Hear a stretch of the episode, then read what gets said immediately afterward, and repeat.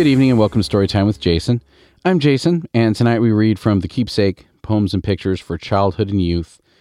Uh, the author is lost to history, but the book was printed a little over 200 years ago, back in 1818. And tonight we read The Blind Boy.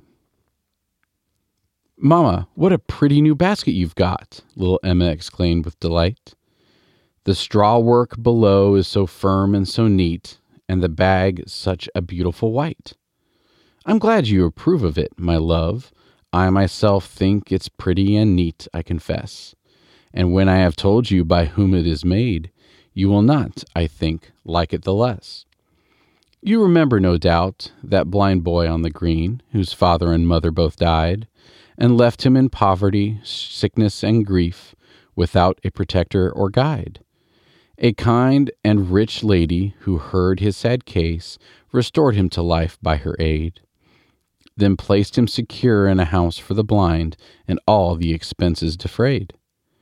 There they taught him these beautiful baskets to make with straw work of every kind, and now he's employed, and his living can earn, and is useful and happy, though blind.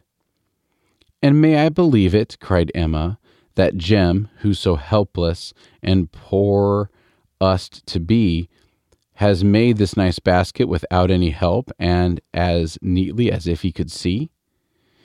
As you doubt poor Jem's powers, her mother replied, what I've said to be true I must prove. So finish your work and get your bonnet and coat, and quickly come to me, my love.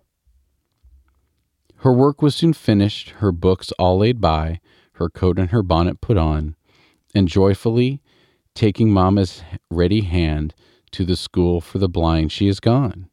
With delight and amazement, there Emma beheld poor Jem at his daily employ. As he plaited his basket, he sung to his work and smiled with contentment and joy.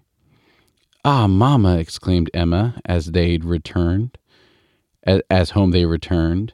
Every penny you give me, I'll save. Neither gingerbread, comfit, nor nut will I buy till a basket of Jem's I can have. Good night.